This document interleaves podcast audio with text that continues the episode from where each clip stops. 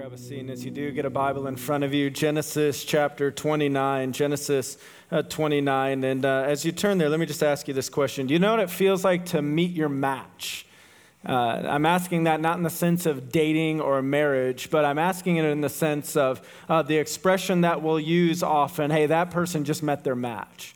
Uh, often it's said when you're really good at something, you really excel at something. Maybe growing up for you, that was a sport or, or something else, and uh, you're so good at it that you're used to not having any competition in it. And then one day you come up to someone who's as good or better than you are, and everyone watching goes, okay, they just met their match.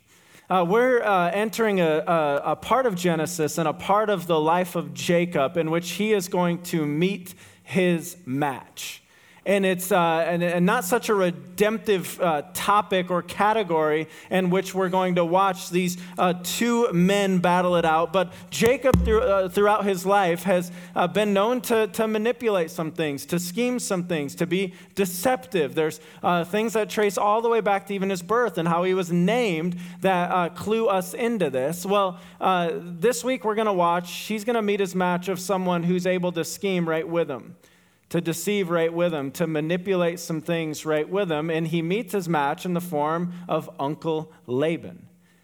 And um, we come now to this, uh, the, the, what I'm calling this next section of Genesis, the battle of the schemers. And we're going to see some things here. Uh, we're going to see a, a section I'm calling the sister wives. You probably have questions about that if you're newer to the Bible. We're going to see a, a, section I'm calling the birthing wars. You probably have questions about that. The growing flocks, the quiet fleeing. Everything coming up in Genesis in these next couple chapters all revolve around these two guys trying to outduel each other in manipulating and scheming and trying to get the upper hand. Now, if, if you think I've been hard on Jacob up to this point, because Jacob is one of the patriarchs, in fact, Jacob's name's going to be changed to Israel. And God is going to use this man in a great way. I just want to acknowledge that there's, there's things that in Jacob's life that God must redeem, that God has to work through, that God has to help him overcome. And especially this uh, tendency he has to sin in manipulating and scheming and in deceiving his way to the upper hand. God is going to use the encounters with Laban, I believe, to help Jacob see some of this and grow some of this. Why does God allow Jacob to come toe to toe with Uncle Laban? A couple things I'll say on that. One, I think it's a humbling experience for Jacob. Two, I think Jacob's going to get stung here. And I think there's times in life where God will allow some redemptive stinging in order to uh, grow us, in order to shape us, in order to mold us. And then I think God's bringing Jacob toe to toe with Laban so that Jacob might see the ugliness hidden in Laban's heart and let it serve as a redemptive mirror to see that same kind of ugliness in his own heart. So, just a spoiler, spoiler alert of where we're going later in the message. Uh, sometimes the people that we struggle with the most, that we have the greatest rubs with, that we have the greatest relational strife with, we often think it's because we're so unlike them. Often we find out as we grow up, right, it's because we're so much like them. And so that's convicting, and you just want to pack it up now and head for the door. I'm just warning you more on that to come. The sin I see in others might be God's gracious mirror to reveal that same thing in me. Jacob's going to have this experience with his uncle over these next coming years of his life. And I think God might have something to teach us as we study it together. So let me pray, and then let's get into his word. Father, we need your help now.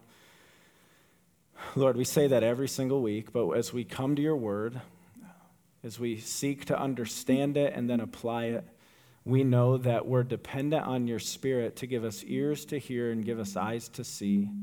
And we know we're dependent on your spirit to give us the courage to go out and obey and be doers of the word that we're studying here today. So, God, help us to that end, we pray. In Jesus' name, amen. Uh, picking it up in Genesis 29, remember where we left off? Jacob's just had this unbelievable encounter with the Lord in which he had left his father's house. He's on the way to Padan Aram, uh, uh, and uh, he uh, stops just north of where he's left. He goes to sleep. He has this dream in which he sees in the dream a ladder to heaven, angels ascending and descending. And the centerpiece of this dream is that Yahweh, God, the Lord, is standing at the top of the ladder. And the Lord speaks these promises of Abraham to Jacob. He promises him that he will grow to become a great nation, that he will possess this land, that God himself will go with him, and that God will not leave him until all of these things have been accomplished. And you pick it up here as uh, Jacob continues his journey. It says, Then Jacob went on his journey and came to the land of the people of the east. As he looked, he saw a well in the field. If you remember from a couple weeks ago, where there's a well, there's a where there's a well, there's a wife. He saw a well in the field, and behold, three flocks of sheep lying beside it. For out of that well the flocks were watered. The stone on the well's mouth was large, and when all the flocks were gathered there, the shepherds would roll the stone from the mouth of the well and water the sheep, and put the stone back in its place over the mouth of the well. Jacob said to them, My brothers, where do you come from? They said, We're from Haran. He said to them, Do you know Laban, the son of Nahor? They said, We know him. He said to them, is it, is, is it well with him? They said, It is well. And see, Rachel, his daughter, is coming with the sheep. He said, Behold, it's still high day. It's not time for the livestock to be gathered together. Water the sheep and go pasture them. But they said, We cannot until all the flocks are gathered together and the stone is rolled from the mouth of the well. Then we water the sheep. And so we're letting a little kind of local shepherding customs here. Uh, Jacob's like, I, I, think it's funny. Jacob comes on the scene and kind of starts bossing them around of how they should shepherd their sheep. He says, What are you doing waiting around for water? It's time for them to be out eating. And he goes, No, no, no. We don't, we don't water until all the flocks are here. Then we roll the stone away all at once. We water all the sheep and then back out to pasture they go. And they're waiting, and it, it seems they're waiting for Rachel, who's coming now in the distance to come water the flocks. Verse 9. While he was still speaking with them, Jacob still speaking with the shepherds, Rachel came with her father's sheep, for she was a shepherdess.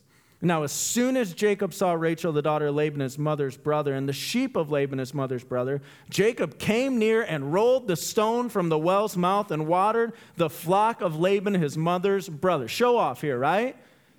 I mean, we're told a large stone is covering the well, and uh, as Rachel comes closer, Jacob's like, Boys, I got this. And he goes beast mode on the rock to move it, you know, moves it all by himself. And then he gets kind of even more bold here. Verse 11 Then Jacob kissed Rachel and wept aloud. And Jacob told Rachel that he was her father's kinsman and that he was Rebekah's son, and she ran and told her father. And so uh, Rachel walks out. She thinks she's just, just, just like any other day. She's just coming to water the flocks. And she gets there, and there's this, this guy from a foreign land. He rolls the stone away. He runs up. He kisses her. He's weeping. He tells her who he is. And she's off back to dad's house, going, One of our relatives is here. Verse 13 As soon as Laban heard the news about Jacob, his sister's son, he ran to meet him and embraced him and kissed him and brought him to his house. Jacob told Laban all these things, and Laban said to him, Surely you are my bone and my flesh. And he stayed with him how long? I want you to keep notes uh, as we're in this section of the life of Jacob at time markers. How long are things happening? And we try to say this a lot, but when we study our Bibles, often when we flip a page, it's, it's just a flip of a page or three minutes of our reading, but it's years. And so we get a time marker here that Jacob comes into Laban's household and he's now been staying with him a month. That month is going to turn into a much longer time, as we're about to see. Verse 15. Then Laban said to Jacob, Because you are my kinsman, should you therefore serve me for nothing? Tell me what shall your wages be? When's the last time your employers come and ask you that? How much you want? Tell me what your wages should be. Now Laban had two daughters. That's an interesting follow-up statement. How much do you want to make? How much do you want to get paid? Next statement. Now, Laban had two daughters. The name of the older was Leah, and the name of the younger was Rachel. Okay, that should kind of clue us off again of something here. We have an older younger sis, uh, older younger sibling dynamic. We're just coming out of a very intense scene of an older younger sibling dynamic. Esau and Jacob. And everywhere, typically, almost everywhere, the Bible talks about Esau and Jacob. It always kind of sets them over and apart of each other, opposite of each other. Now we're introduced to another older, younger sibling dynamic. The older sister is Leah, the younger sister is Rachel. And now the Bible, now God wants to help us understand a bit more of these two sisters. Leah's eyes were weak. Some of your Bibles might say soft. Leah's eyes were weak. There's something to that description. And okay, like, what does that really mean? What's it mean Leah had soft eyes or weak eyes? Maybe reading about Rachel will help us understand what it's trying to say about Leah. Leah's eyes were weak, but Rachel was beautiful in form and appearance. And so we're told something about just the, the appearance of these two sisters. And it seems the Bible wants us to understand that uh, Rachel was beautiful in form and appearance. Leah, it would have been less likely that people would have described her like that. Jacob, verse 18, loved who? Jacob loved Rachel. And he said, I will serve you. Now he's talking back to Laban. I will serve you seven years for your younger daughter, Rachel. And so let's put that into some historical, cultural context here. That's probably about double um, what a typical dowry price would have been for a bride. Uh, Jacob's going to work double what someone would have normally paid for a bride. Jacob is like, I'm, I want to pay a premium for the bride price for your younger daughter, Rachel. I'll serve you seven years for your younger daughter Rachel. Verse 19, Laban said, It's better that I give her to you that I should give, uh, uh, than that I should give her to any other man. Stay with me. So Jacob served seven years, one of the most romantic lines in all the Bible coming. So Jacob served seven years for Rachel, and they seemed to him but a few days because of the love he had for her. That's precious. It's precious. Time flies when you're working for the love of your life. Seven years? Okay, so, so the deal should be clear. The deal should be clear to us. The deal should be clear to Jacob. The deal should be clear to Laban. Okay, I've been with you a month. You came and said, "Hey, if you're going to be around here, like let me pay you for your work." And you like we talked about, "Okay, I'm going to work here 7 years. You don't have to pay me a dime, but at the end of the 7 years, I would love your younger daughter Rachel's hand in marriage." Laban replies, "Hey, better that you marry him than some other guy. It's a deal." Should be clear. Verse 21. Then Jacob said to Laban, so we're now like seven years into this, we're seven years later. Then Jacob said to Laban, Give me my wife that I may go into her, for my time is completed. So Laban gathered together all the people of the place and made a feast. It's time for the wedding, it's time to celebrate. Verse 23 But in the evening he took his daughter Leah and brought her to Jacob, and he went into her. The schemer got schemed. Jacob just got had, he just got worked.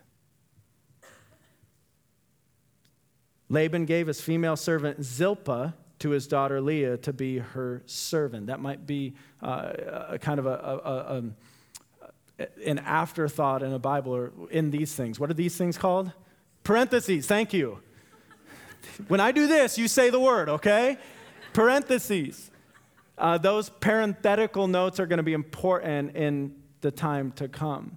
But I just want to stop here and I want to ask what, what would that have been like for Jacob? To work seven years for this woman that you love, who the agreement was, I mean, the agreement was in place. To have the celebration, the wedding celebration, and to wake up the next morning and find her sister laying there. And in the morning, verse 25, and in the morning, behold, it was Leah. Translation, in the morning, ah!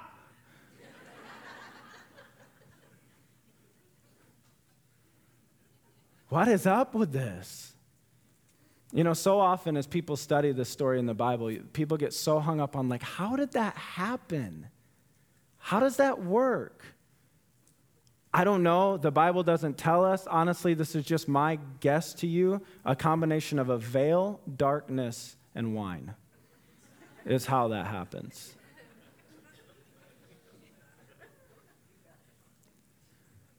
Jacob goes to bed that night thinking he's just married the love of his life. He wakes up the next morning and her sister is laying beside him.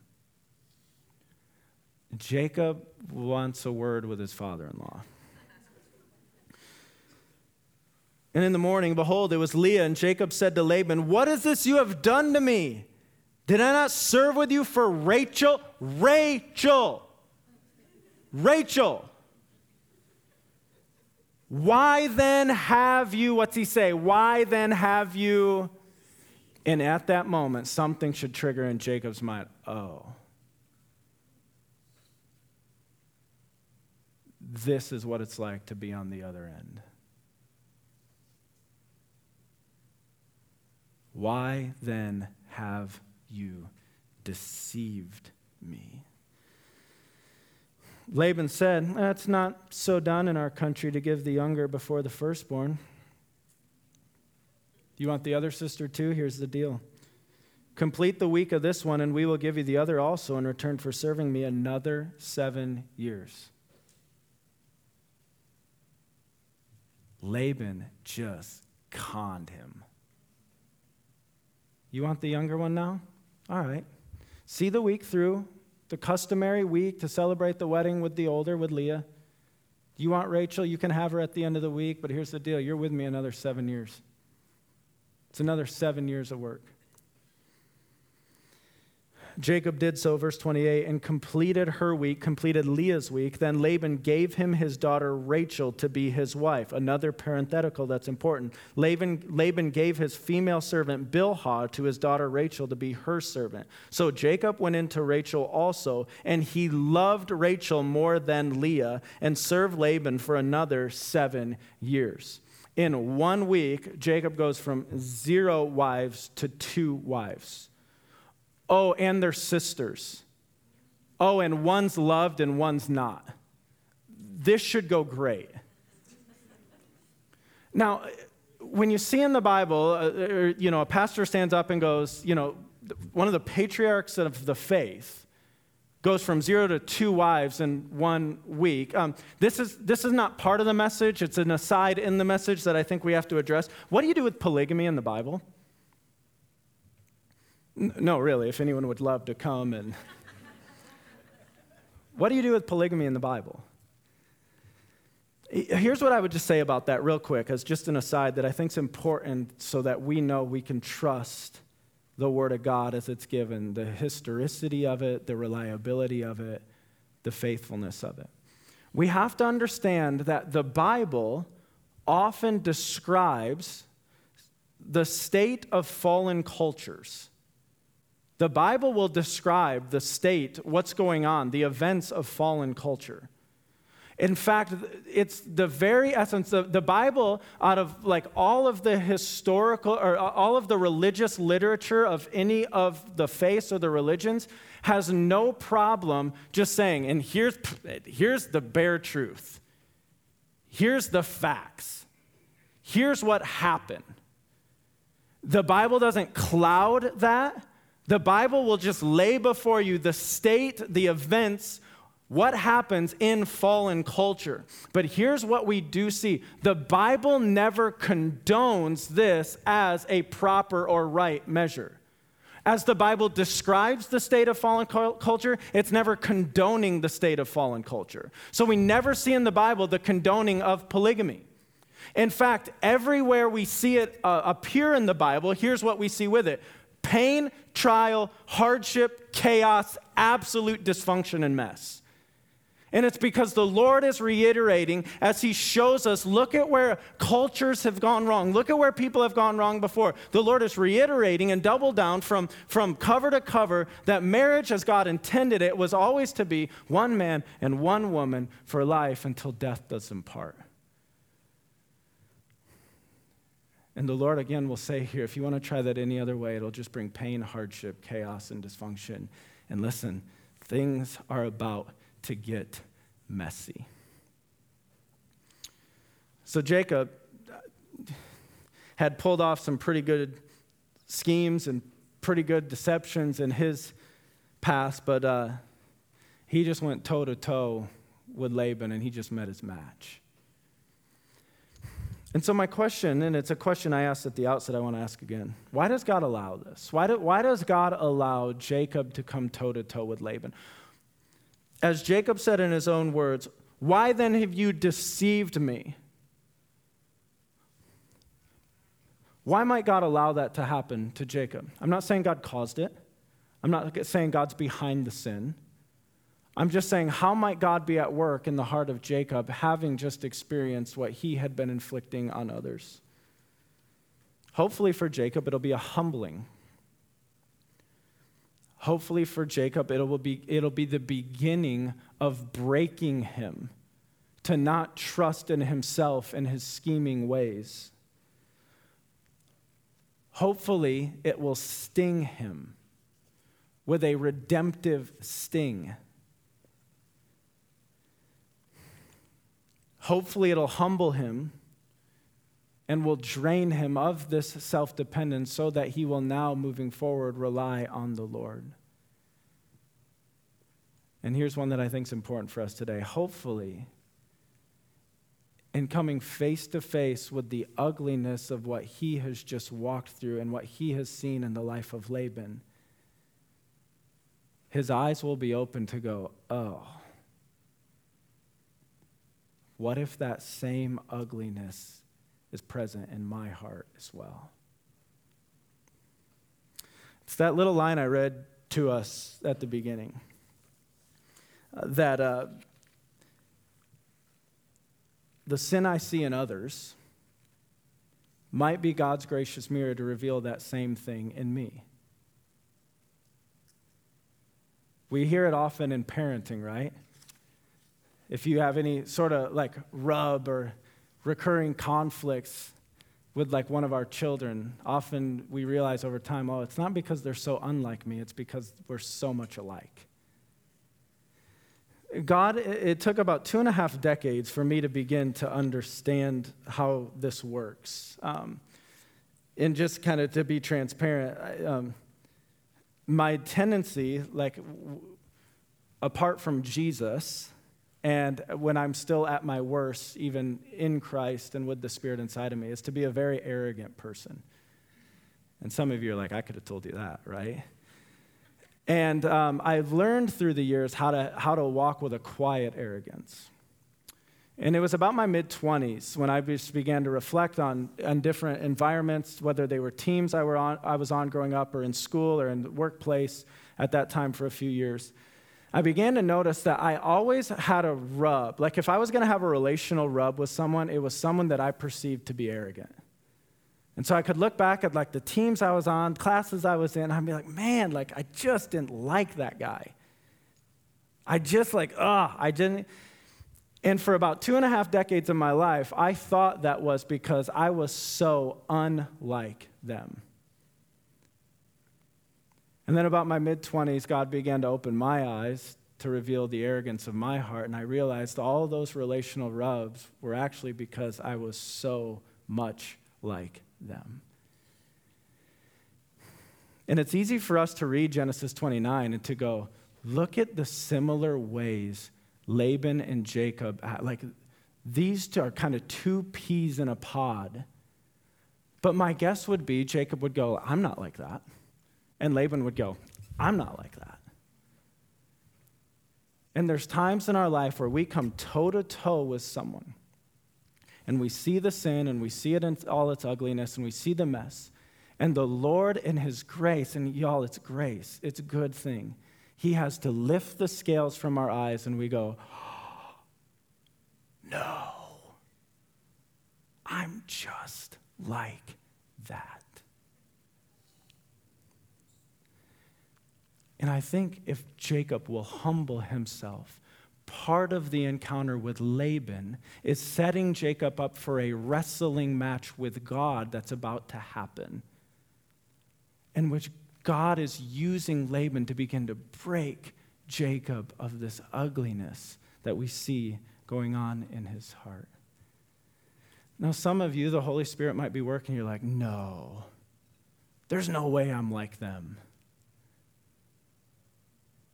No, there's no way that some of that relational rub with that person or some of that conflict with that person is stemming because we might have some of the sim- similar sin struggles going on. Now, I just say to you, it's not always the case. Sometimes there's conflict not just because of other people's sin. And sometimes we are just the victim of other people's sin. But sometimes the conflict stems that we are not so unlike each other, but we are so like each other. And so this is a mess. One week, two wives, sisters, one loved, one unloved. And it's only about to get a whole lot messier.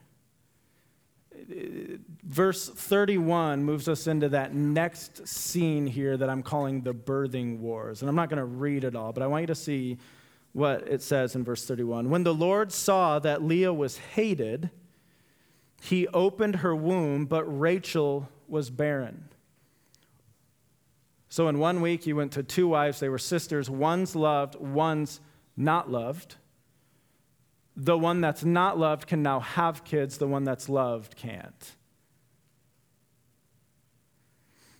Verse 31 begins a whole section that runs all the way up to chapter 30, verse 24, in which we find out how Jacob's 12 sons are born. It's pretty messy. 12 sons from four women. Four, you're like, four women? Remember those parentheses? Let's unpack it. Here's how the 12 tribes of Israel come to be.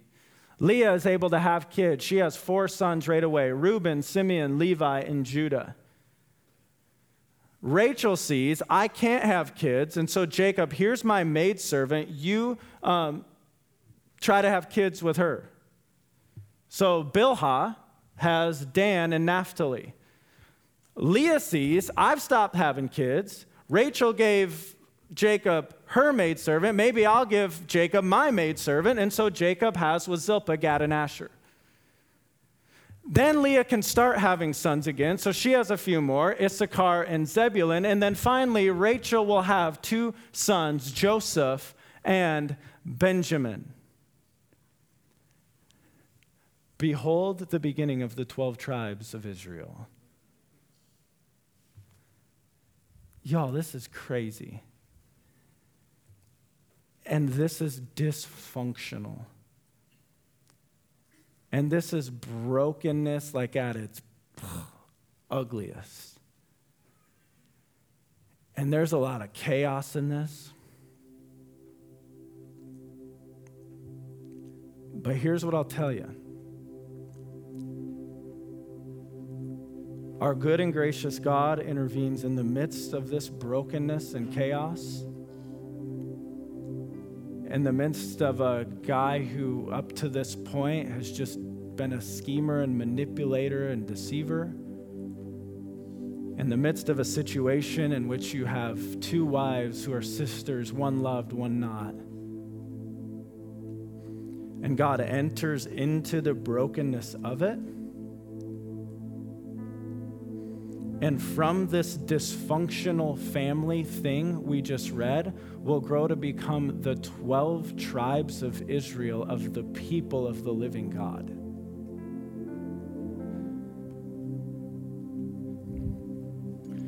And this unloved woman would have a son number four named Judah. And in a few chapters, you're going to see Judah's got some unredemptive stuff in his story. And from that fourth son of an unloved wife, of a man who will do some shameful things, will come who's called the Lion of the tribe of Judah,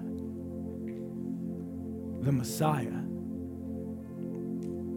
And if you flip to the very first page of the New Testament, you don't need to do it. You'll read about a genealogy of this Messiah. And the Bible doesn't hide that there's dysfunction in that line. There's sexual immorality in that line. There's ugliness and chaos and dysfunction in that line. And that genealogy will culminate in the birth of Jesus of Nazareth in a town of Bethlehem who was walking into this world to save deeply dysfunctional, broken people. And so, if you think your life's jacked up, let me tell you something. It probably is.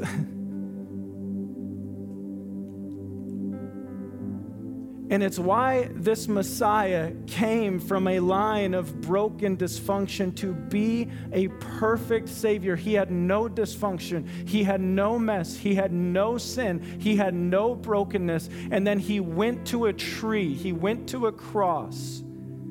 And as His blood ran down that cross, He's bleeding for our brokenness.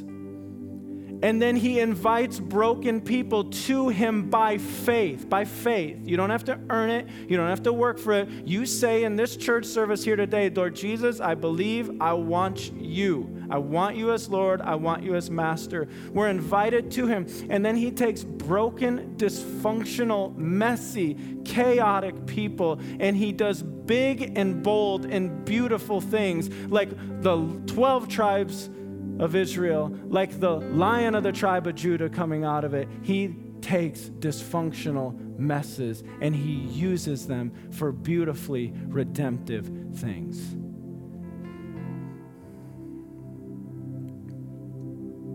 And the only way it happens is because his body was broken and his blood was shed.